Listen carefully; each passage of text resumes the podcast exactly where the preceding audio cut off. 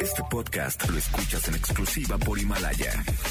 Si aún no lo haces, descarga la app para que no te pierdas ningún capítulo.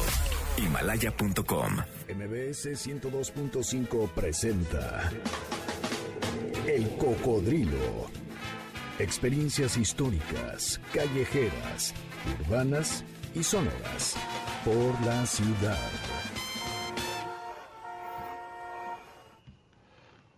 Hola, ¿qué tal? ¿Cómo están? Bienvenidos. Muy buenas tardes. Gracias por estarnos acompañando. Son las 7 de la tarde con un minuto. Esto es MBS Noticias. Mi nombre es Sergio Almazán. Aquí comienza El Cocodrilo. Por la avenida va circulando el alma obrera de mi ciudad.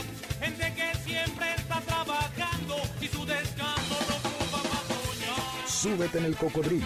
Aquí arrancamos.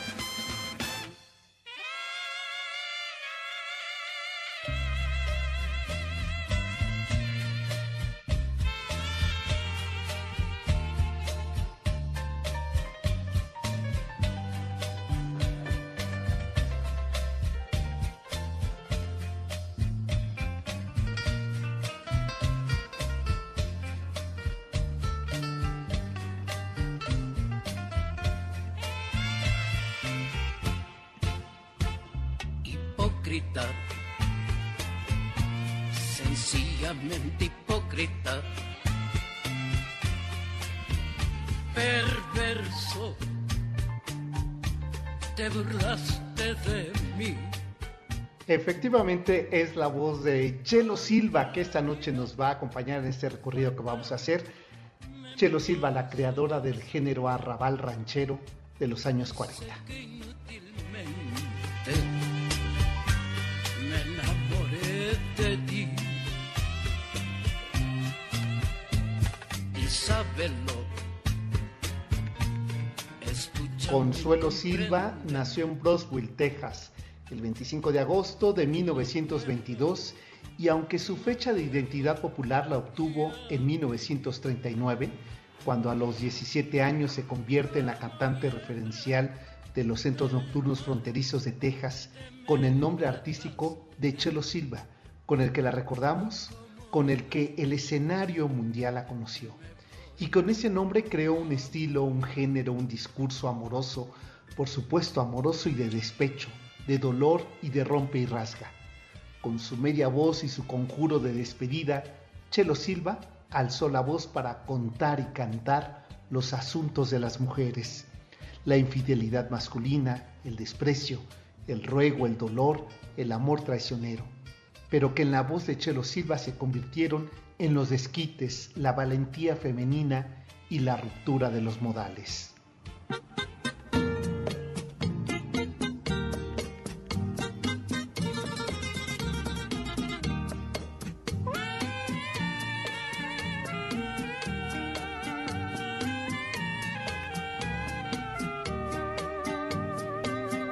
Pero qué mal te juzgué.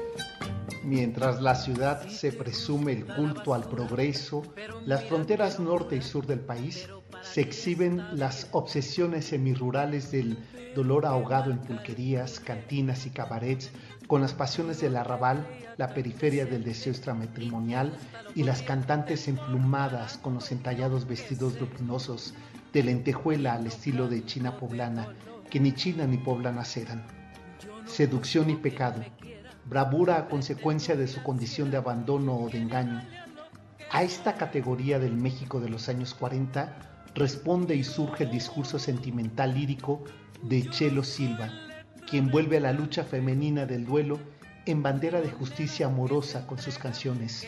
Castigo de Dios, una imploración, me vendrás a rogar, amor de la calle, acércate más, amor burlado, como un perro, hipócrita y su gran éxito, Cheque en Blanco.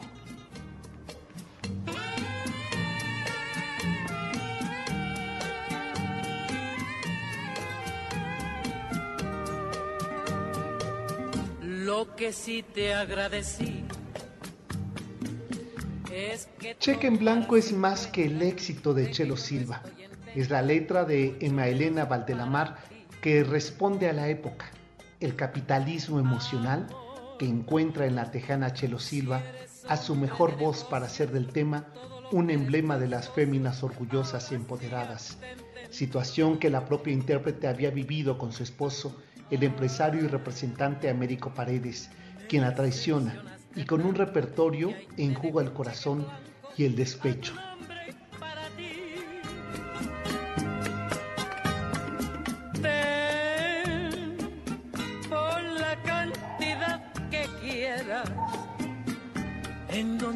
Dice desprecio, ese debe ser tu precio y va firmado por mí.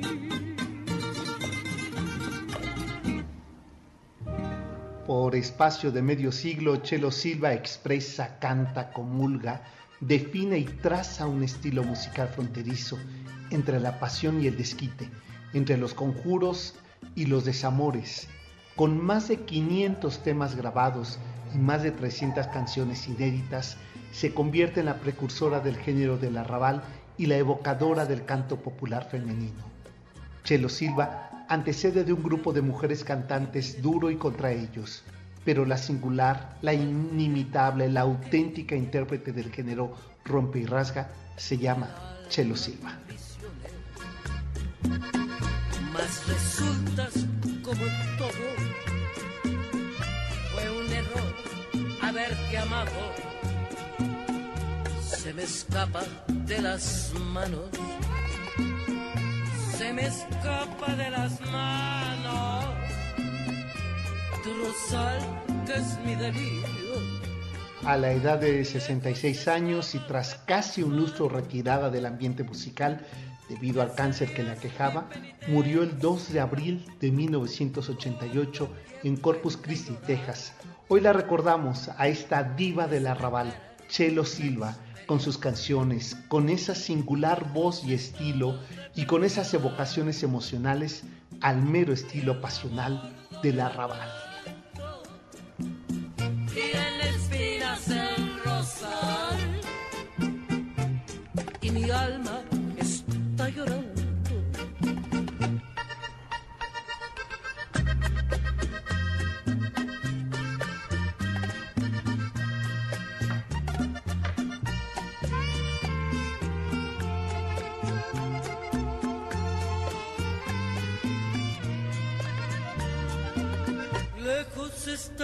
De pensar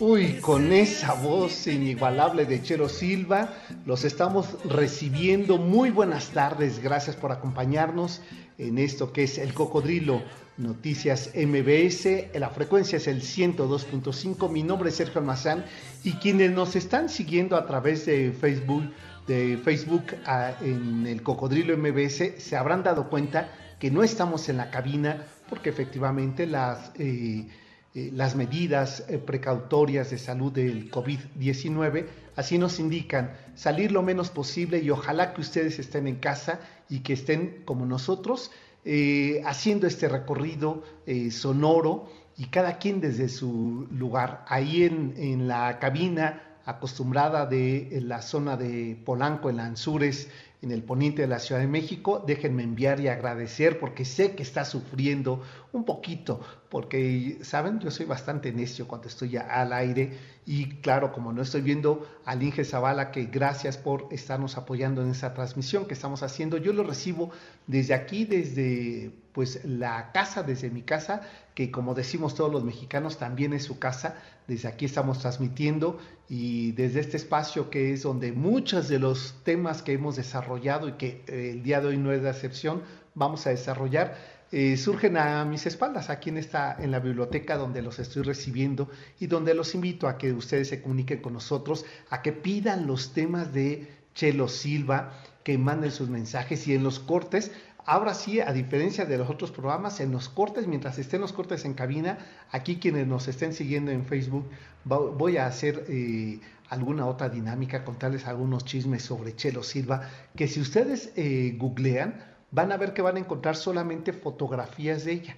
Nunca la van a ver en actuaciones porque eh, su marido no la dejaba dar entrevistas. Ella en realidad trabajaba de manera clandestina, grababa así, no se presentaba en entrevistas. Es un personaje que eh, que la verdad vale mucho la pena eh, explorar su música porque es el origen de un género que después estas nuevas cantantes desde Astrid Haddad, eh, la misma Paquita del Barrio, pues imitaron este estilo de Chelo Silva. Así es que nos pueden eh, ustedes escribir a arroba el cocodrilo mbs en mi Twitter personal que es salmazán71 o también por la página de Facebook el cocodrilo mbs para pedir sus temas, para que nos comenten cómo, eh, cómo se encuentran en estos días en casa, qué han descubierto nuevo estando en casa. Pues la, la noche de hoy el recorrido que vamos a hacer es porque hace 116 años, en esta Ciudad de México, en las antiguas calles de Plateros, de hecho se llamaba la segunda calle de Plateros, esquina Coliseo, hoy es eh, Avenida Madero, hoy es la calle de Madero, y eh, la altura es eh, Motolinea, pues ahí en esa esquina donde está un viejo edificio colonial, de Joseph Labor, que eh, este, lo conocemos como José Laborda, la Casa Borda, como, eh, o la Borda, como se le conoce a este palacete del siglo XVIII, pues ahí en los altos, aunque se decía los bajos de la droguería, pero en realidad eran los altos, hace, como les decía, 116 años, dio inicio una de las aventuras más interesantes para México y el esparcimiento la tecnología en este México porfiriano del modernismo. Y me estoy refiriendo al cine. El Salón Rojo, el primer salón cinematográfico de la Ciudad de México. Así es que de eso vamos a platicar, vamos a recordarlo porque un 22 de marzo de 1904 dio inicio las primeras proyecciones en una sala cinematográfica. Así es que quédense con nosotros, esto es el cocodrilo y aquí comienza nuestro recorrido.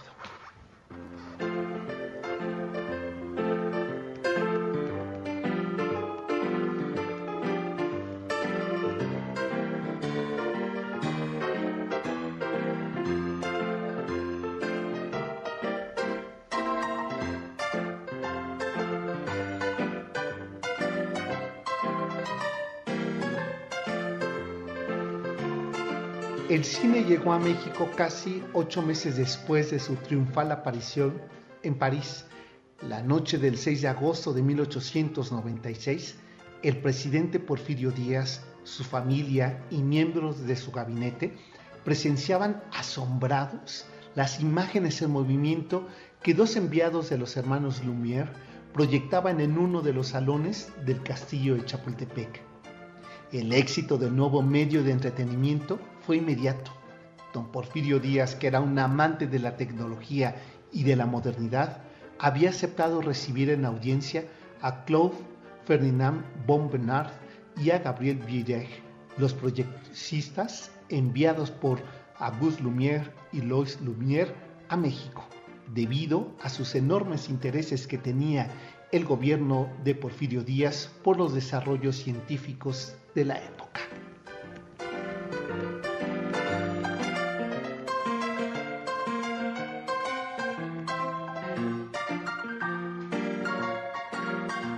Después de aquella afortunada tarde que tuvieron en el salón del castillo de Chapultepec, la familia Díaz Romero Rubio con la proyección de ese primer corto cinematográfico, fue presentado a un reducido público el día 14 de agosto de 1896 en el sótano del Gran Café París, allá por las calles de 5 de Mayo y Motolinea en el centro de la Ciudad de México. El secretario de Hacienda, José Limantur, convocó a empresarios, a sociedad del Círculo Porfiriano, para que asistieran a proyección privada y previa invitación al sótano del pequeño local, curiosa repetición de la sesión del sótano del Gran Café de París, donde debutó el cinematógrafo. Pero no fue todo lo que ocurrió en aquella noche del 14 de agosto de 1896 en el Gran Café de París, que era muy concurrido por la élite porfiriana, sino que después de haber visto aquella proyección del tren que caminaba y avanzaba, sorprendidos y emocionados los asistentes y testigos del invento que llegaba a México y que no sabían que iba a cambiar para siempre la vida social, la vida del ocio y del entretenimiento del país. Aquella tarde-noche de agosto de 1896, aplaudieron emocionados por el invento mostrado por Bernard Beire.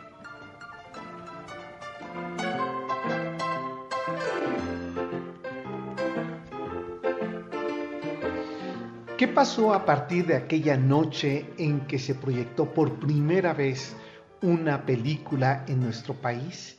¿Qué ocurrió con Porfirio Díaz? ¿Cuáles fueron sus inquietudes de él y de todo su grupo cercano? Pues esto vamos a platicarlo regresando de la pausa. Esto es MBS Noticias.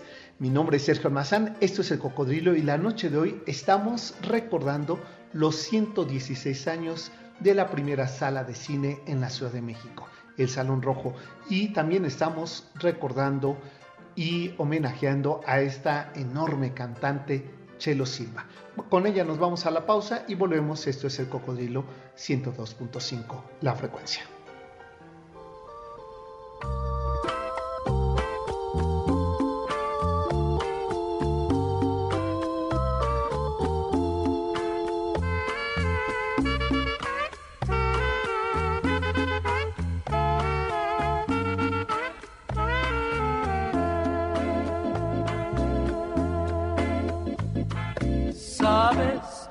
Que tengo ganas de perderme en esta noche y entregarme a tu cariño. Sabes de que tengo ganas de dormir desde este viernes y despertar el domingo. El cocodrilo regresa después de esta pausa. Ya estamos de regreso. Sigamos recorriendo la ciudad en el cocodrilo.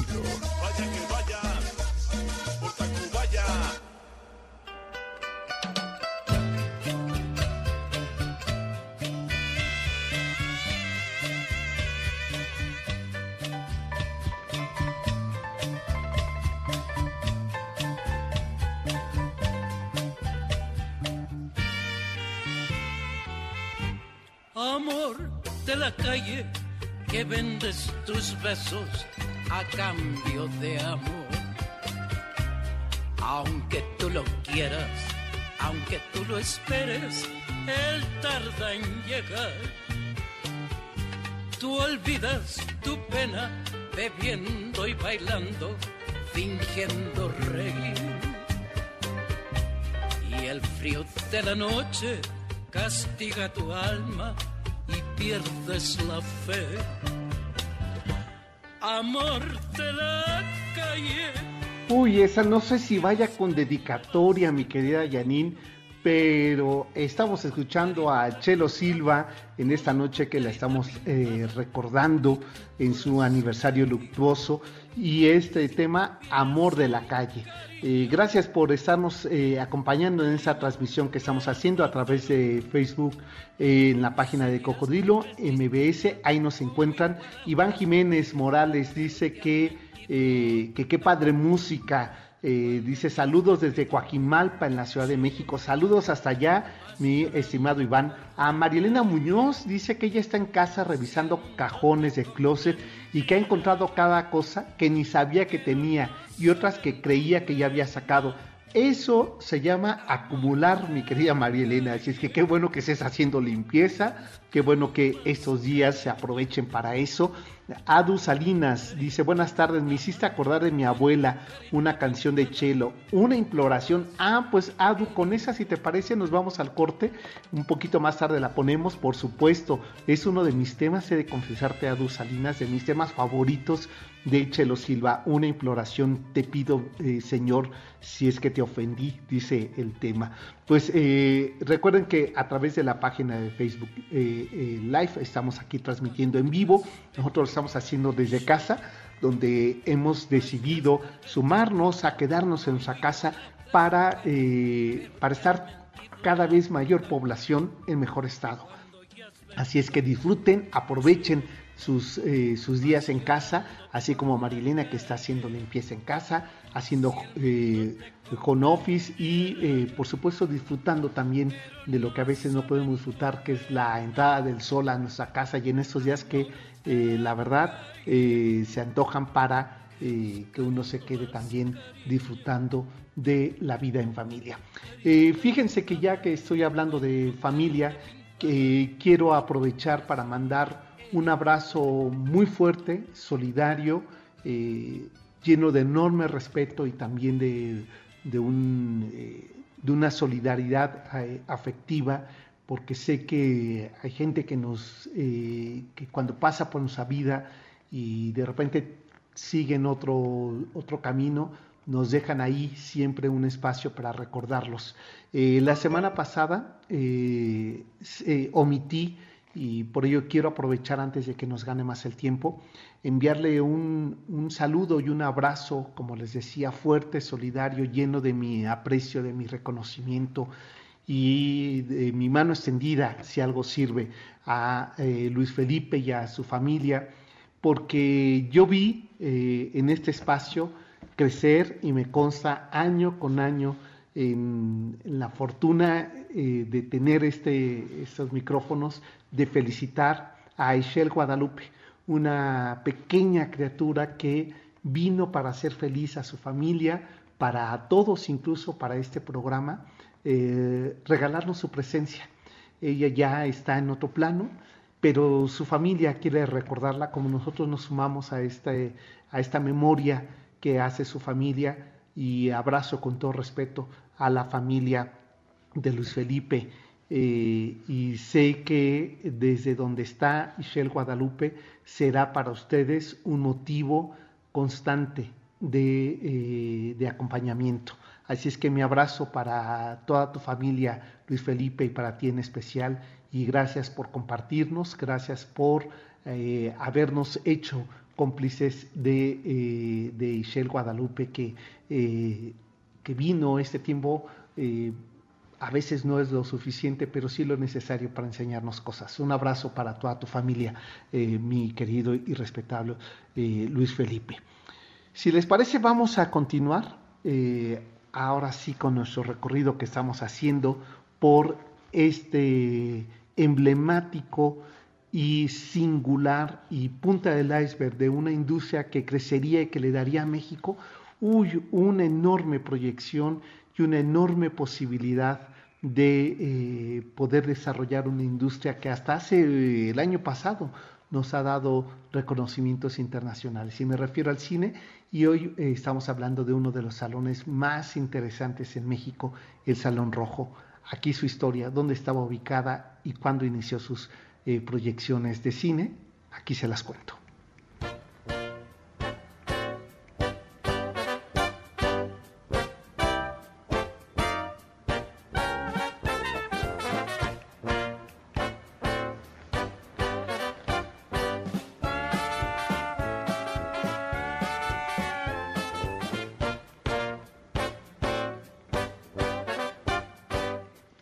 La prensa nacional registró una de las tardes más memoriosas y festivas en la capital del país, la tarde del 24 de marzo del año 1904, hace 116 años, cuando don Germán Camiú, un nuevo dueño del local Café La Borda, crea dos salas de cine, una de ellas con orquesta en vivo que sonorizaba las cintas y un salón de espectáculos, otro de baile y reuniones sociales.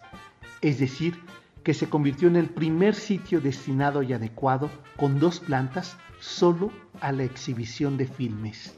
También tenía un cuarto de espejos, una exhibición permanente de aparatos ópticos y fue el primer lugar que tuvo un elevador eléctrico de la Ciudad de México en un sitio público, es decir, en un cine.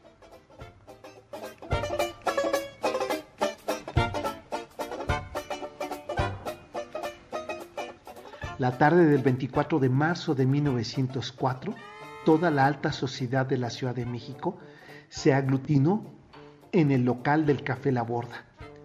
La familia Escandolanda, los Limantur, los Mieri Pesado, Martínez de la Torre y demás socialité de México llegó apresurado al paso hasta la calle de Plateros y Coliseo Nuevo, hoy Madero y Bolívar. Hasta ese lugar luminoso de grandes bombillas y totalmente alfombrado de sillones de seda, de Filipinas y tibores chinos traídos de la nao de China, el salón de recepción lucía espléndido, digno de los Mieri Pesado, de la Torre y por supuesto de los Díaz Romero Rubio. Estaban esa tarde en las afueras del nuevo Salón Rojo. Germán Camus no había escatimado en las instalaciones, así como en todos los detalles de la decoración. Era realmente una sala cinematográfica digna de un país que se presumía próspero y en paz.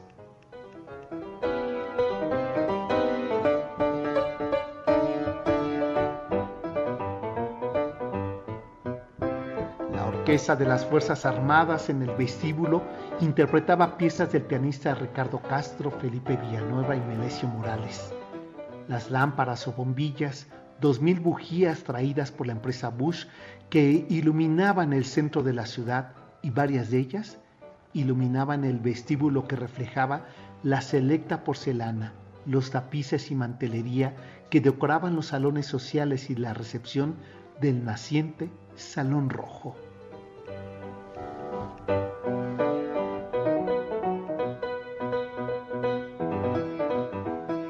Esa tarde del, 4, del 24 de marzo de 1906 vio iluminarse el cartel que anunciaba la inauguración del primer gran salón de cine y centro de diversiones, Salón Rojo, con la proyección de Toscano y Becerril, Riña de Hombres en el Zócalo. Aquella noche fue el inicio de las salas de cine de nuestro país. Muy pronto se extendieron, pero ninguna fue tan importante y glamurosa como el Salón Rojo. De eso han pasado 116 años.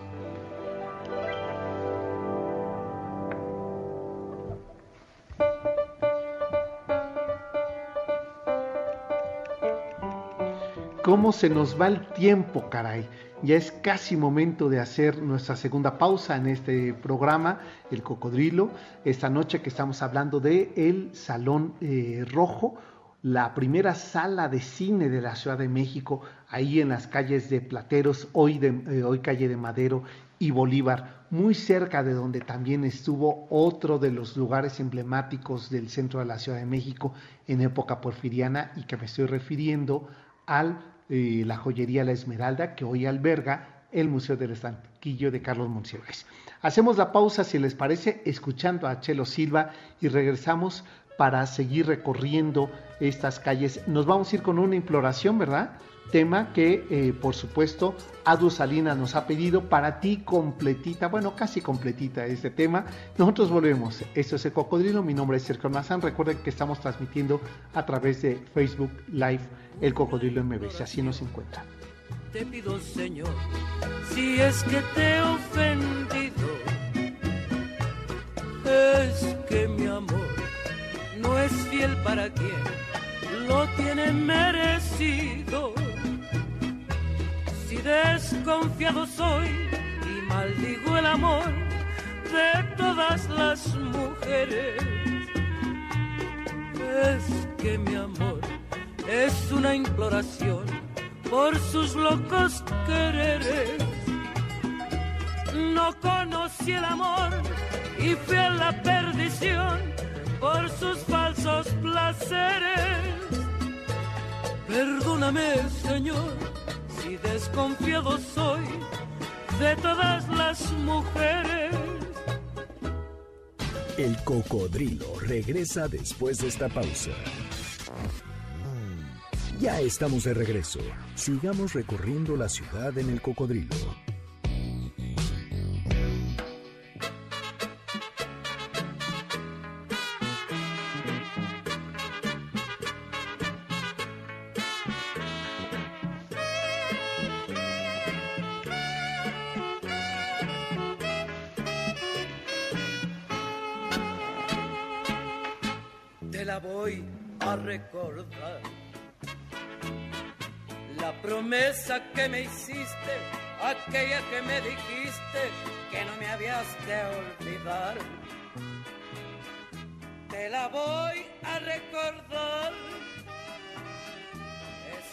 No sé si estos temas, mi querido Inge Zavala, tienen alguna dedicatoria, pero estamos recordando a Chelo Silva, esta, eh, la reina de, de, la música tejana del arrabal, que eh, hoy la estamos eh, nosotros recordando aquí en este espacio del cocodrilo. Gracias a la gente que nos está siguiendo a través de Facebook en nuestra transmisión en vivo que estamos haciendo desde aquí. A Mirlo dice que Hipócrita es uno de los temas que le trae muy bonitos recuerdos, que nos manda saludos. Uy, pues un tema como este no sé qué tan bonitos sean los recuerdos. Por acá, Iván Jiménez dice, espero con gusto ver la entrevista que le hiciste a la escritora Sandra Fried por su último libro sobre Nahui Olin, Carmen eh, Mondragón. Muy pronto. Eh, no sé cómo te enteraste de eso, mi querido Iván, ¿eh? pero sí, ya, ya la estamos armando. Lo que pasa que... Queremos reservar en un mejor momento presentarla, pero ya muy pronto vamos a transmitir esa entrevista que eh, hice con una escritora que admiro muchísimo y con una eh, gran mujer de principios del siglo XX como lo fue Nahui Olin. Por supuesto que vamos a, eh, a platicar con Sandra Fried sobre su novela. Eh, también por aquí ah, dice que este, Adu Salinos, que mil gracias y que está trabajando y que le da gusto que estemos, que está gozando de este programa. Pues qué bueno que estés con nosotros y que estés disfrutando como nosotros de hacer este espacio. Antes de que eh, nos, ah no, todavía nos da tiempo para seguir hablando un poco más de este salón, el, que de verdad el Salón Rojo se convirtió en un hito de la Ciudad de México. Imagínense ustedes lo que era en aquellos eh, principios del siglo XX, en una ciudad que se estaba transformando, que estaba dejando atrás lo que era la construcción colonial para empezar el trazo de la ciudad moderna, de lo que sería después llamado la ciudad porfiriana tener un lugar reservado para la proyección cinematográfica. Si les parece, vamos a contar de lo que fue aquella noche de eh, marzo de 1904, cuando se inaugura aquella sala de cine hace 116 años, el Salón Rojo. ¿Qué fue lo que la prensa escribió, lo que los intelectuales y la crítica dijo sobre aquel lugar de proyección de cine y sobre las películas mismas que se transmitieron ahí? Aquí va la historia.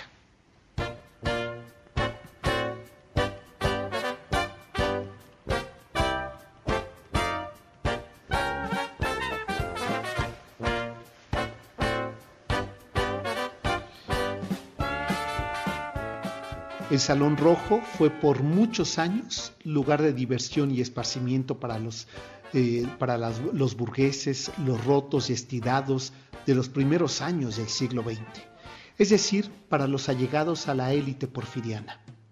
El periodista Alonso de Icaza recordaba que inicialmente ocupaba el local bajo del edificio que en su momento fue la residencia de Joseph Labor, mejor conocido como José Laborda extendiéndose años más tarde al piso superior, y casa se refiere al Salón Rojo de la siguiente forma. Contaba de tres salones de proyección y varios más con espejos que deformaban la figura y otras pequeñas diversiones, así como uno destinado a mesas de trabajo donde se servían platillos y vino. Para subir al segundo piso había una escalera eléctrica y más tarde un elegantísimo elevador Art que se veía muy florecida por la gente menuda. En general, el salón rojo era amplio, cómodo y muy elegante.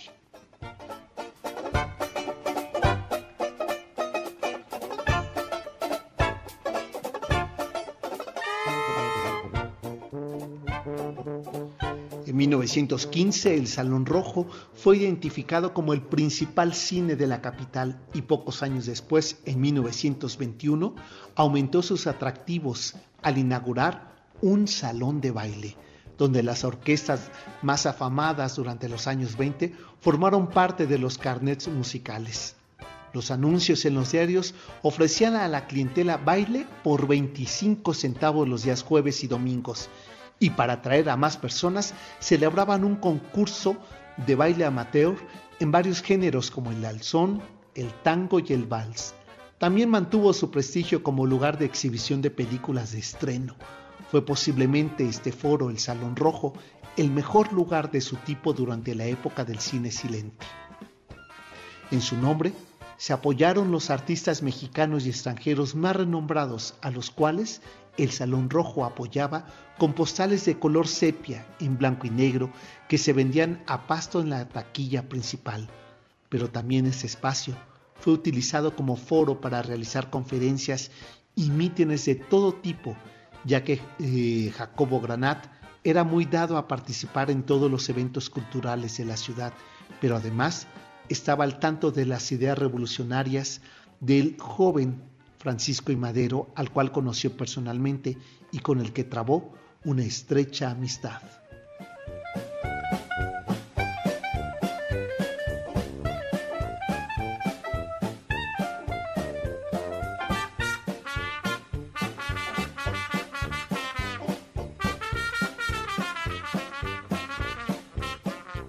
Cada que pasamos nosotros por la calle de Madero y nos encontramos con este edificio de eh, edificio Borda, donde ahora está una sucursal bancaria, eh, ahí sobre Madero y a la altura de Bolívar, uno se sorprende de ese enorme balcón que da la vuelta. Y lo que es más sorprendente es encontrarse una estatuilla que eh, retrata a Francisco y Madero como si estuviera dando un discurso.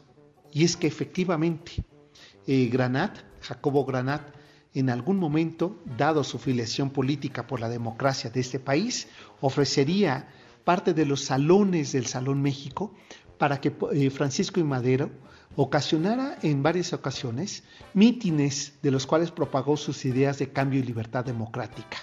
Jacobo Granat siempre estuvo presente en esas conferencias y escuchaba atentamente a su amigo deseando que lo que estaba proponiendo se convirtiera en realidad.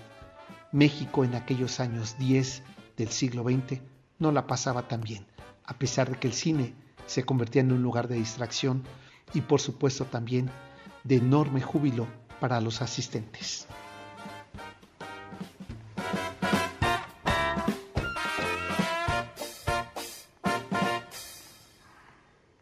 Vamos ahora a hacer, si les parece, una pausa aquí en esta crónica que estamos haciendo del Salón Rojo, la primera sala formal de cine que tuvo la Ciudad de México hace 116 años, en 1904 fue inaugurada, porque eh, es momento de escuchar nuestra cápsula 1520, el año de la resistencia, y después con ello nos vamos a la pausa y volvemos aquí en el eh, Cocodrilo 102.5. Es la frecuencia. Mi nombre es Sergio Almazán.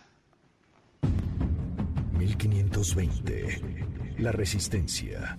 Hace 500 años que el imperio mexica, el más importante de Mesoamérica, resistió la conquista de los españoles.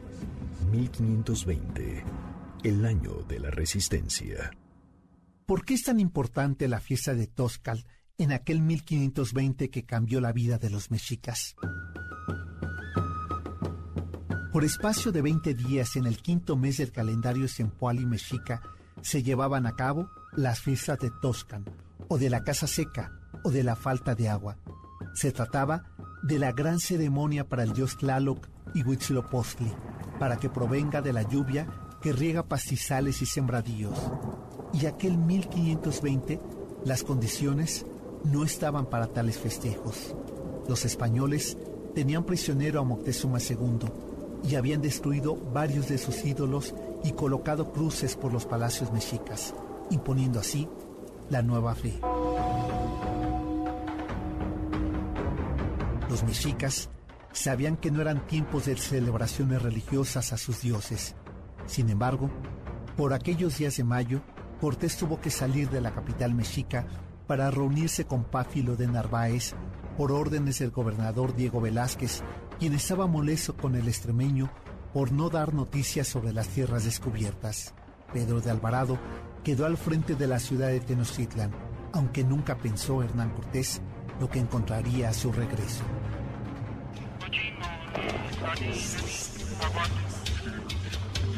Algunas fuentes dicen que fue el propio Pedro de Alvarado quien pidió a los mexicas que llevaran a cabo su fiesta de Toscal, para así tomar ventaja sobre los indígenas. Otros documentos narran que fueron los indígenas quienes solicitaron realizar la fiesta de Toscal porque ya escaseaban de alimentos y creían que los dioses estaban molestos. La razón es que Alvarado aprovechó aquella ceremonia de los mexicas donde los rituales indígenas implicaban sustituir las imágenes católicas por los ídolos prehispánicos, lo que en palabras de Bernardino de Sagún molestó a Pedro de Alvarado.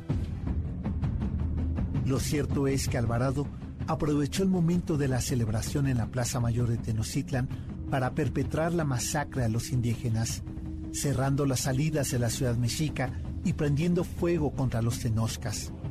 Era el comienzo de una batalla mayor.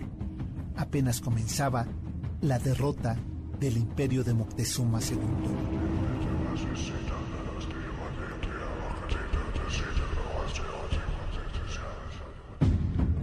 1520. La resistencia. El cocodrilo regresa después de esta pausa. Ya estamos de regreso. Sigamos recorriendo la ciudad en el cocodrilo.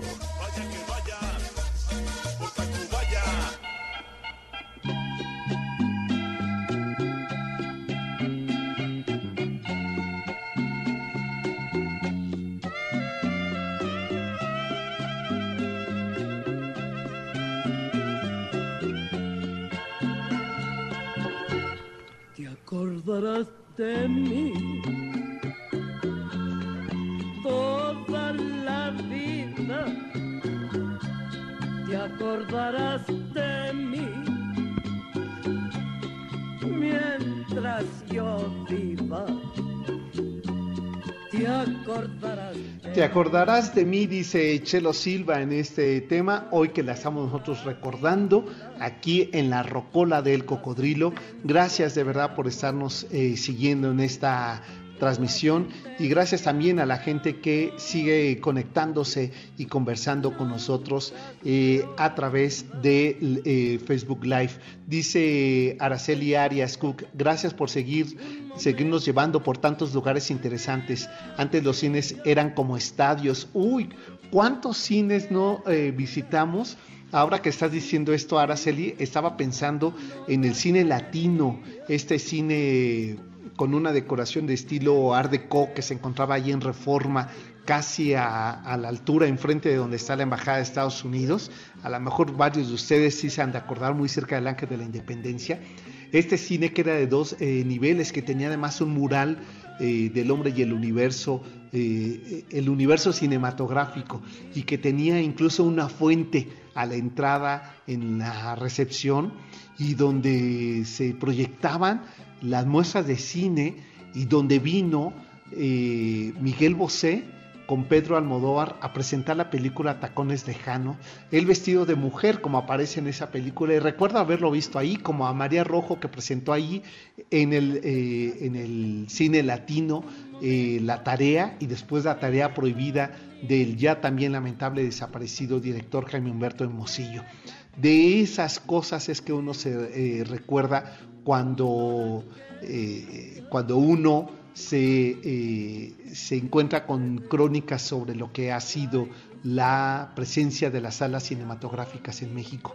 El cine Teresa de estilo Art Deco, donde lo vemos en la película de Los Olvidados de 1950 de Luis Buñuel, ahí sobre entonces todavía niño perdido y que aparece ahí Cobo y que de fondo se ve eh, ese letrero que por fortuna no nos lo han quitado, el letrero del cine Teresa, y que es bellísimo porque todavía se conserva el lugar donde venden periódicos, este eh, estanquillo de, periódicos. Eh, no sé si sea el mismo dueño, ¿verdad? Seguro ya son sus descendientes o ya, pero sigue estando en esa misma esquina donde ahora es una plaza comercial de tecnología y que sé que se conserva una sala de cine pornográfica ahí en, el cine Teresa, o recordar eh, también eh, el, el, cine Cosmos, que ahora se va a convertir en centro cultural aquí sobre circuito interior y Rivera de San Cosme, el Cine Cosmos. ¿no? Si les parece, antes de que nos gane el tiempo, que ya casi no, eh, nos tenemos que despedir, unos 10 minutitos, le, les damos lectura a esta última parte de eh, lo que ocurrió en aquel 1913 en esa sala de cine, razón por la cual ahora que nosotros recordemos la, la calle de Madero y que nos encontramos en el edificio Borda, eh, y que nos encontramos con esa eh, estatuilla de eh, Francisco y Madero. Aquí viene la historia de por qué está en ese balcón Francisco y Madero.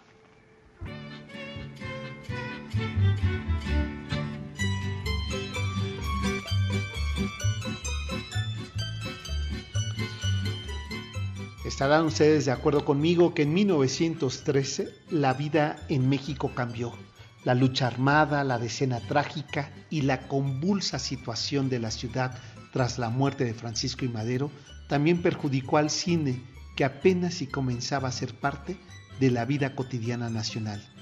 Jack Granat, sobrino del empresario y dueño del Salón Rojo, narra de esta manera aquellos días de 1913.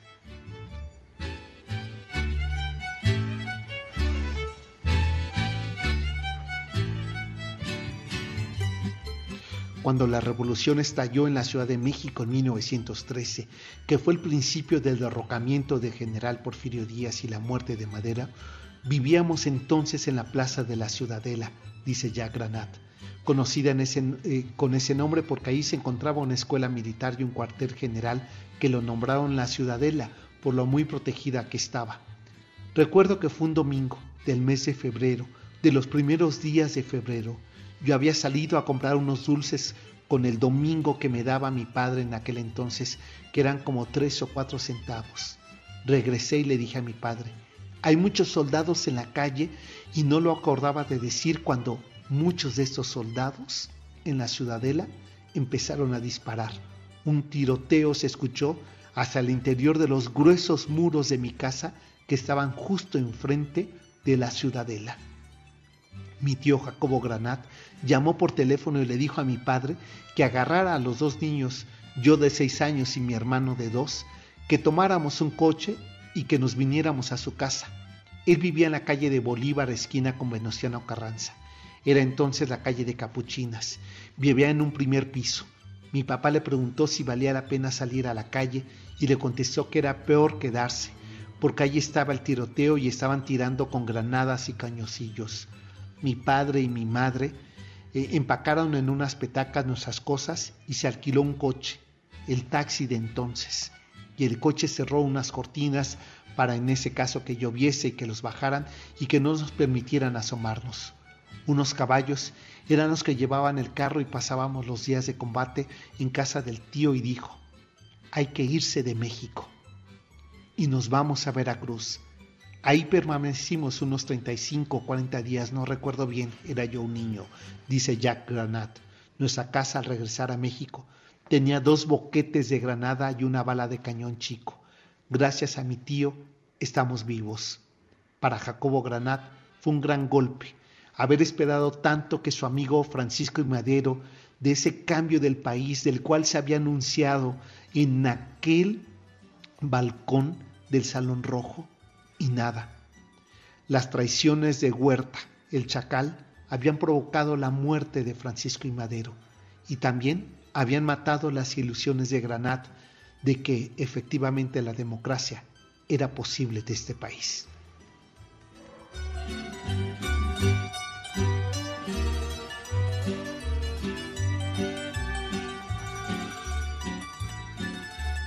Es por ello que en los años 80 se decidió hacer memoria a ese momento en que Francisco y Madero había dirigido a esos jóvenes militares en aquella marcha de la solidaridad y de la lealtad de 1914.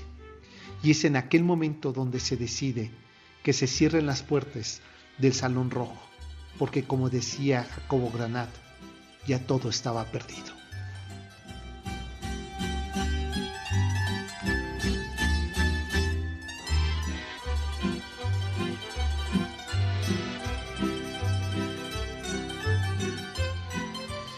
El Salón Rojo todavía sobrevivió a la lucha de la Revolución Mexicana, a los primeros años de Plutarco Elías Calles, al movimiento vasconcelista y sería hasta los años 40, con esa famosa modernización de Miguel Alemán, que sus puertas de aquel Salón Rojo, de la primera sala de cine, se cerraran para no volverse a abrir.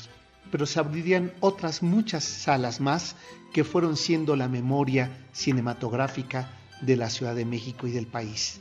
El recuerdo de aquel salón queda cada que uno transita por la calle de Madero y se encuentra entre Bolívar y Motolinea, con esa enorme casa del gran balcón donde también la familia de Joseph Labor tuviera un final trágico.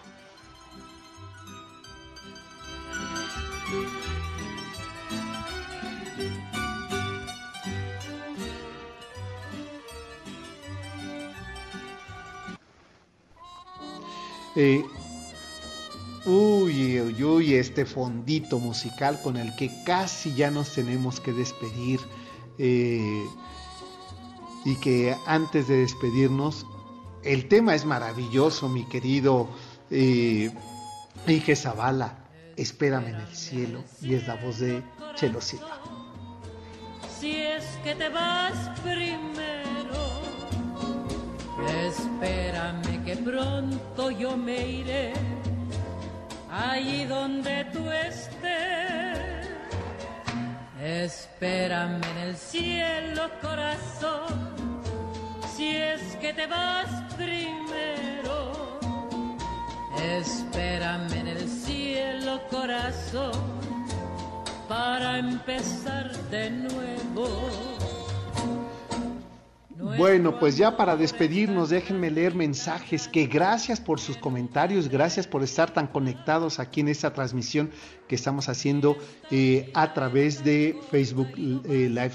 Por aquí dice eh, Alonso Hernández, te comento, mi esposa se fue a la Ciudad de México con su mamá, que tiene 94 años, me dijo que te dejo solo, le respondí, no, hay un amigo que siempre me acompaña, el gran profesor, así que no estaré solo, no te preocupes. Gracias, gran maestro, por su compañía. Tú sabes de mi vida, puesto que desde hace tiempo te he contado mi, diaria vida en este hermoso puerto. Mil gracias, maestro. Alonso Hernández, gracias de verdad por...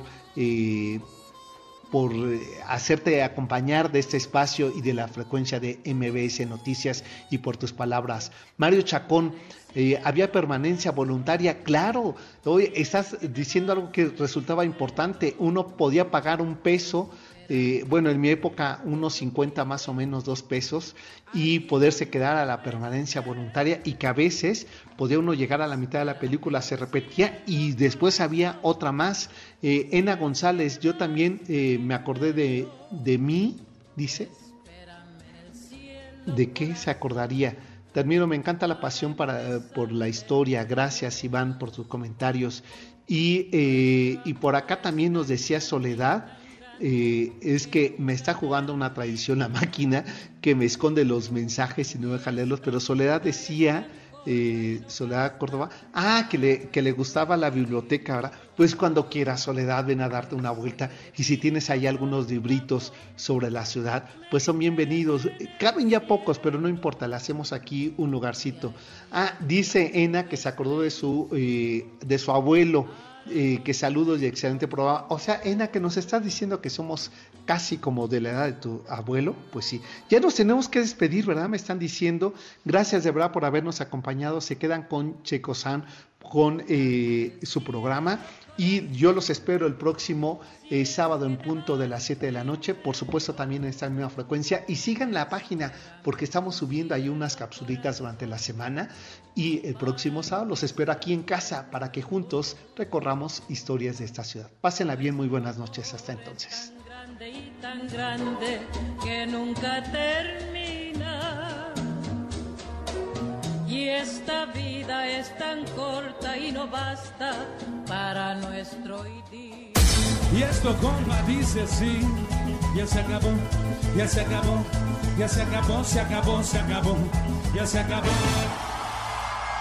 Este podcast lo escuchas en exclusiva por Himalaya. Si aún no lo haces, descarga la app para que no te pierdas ningún capítulo. Himalaya.com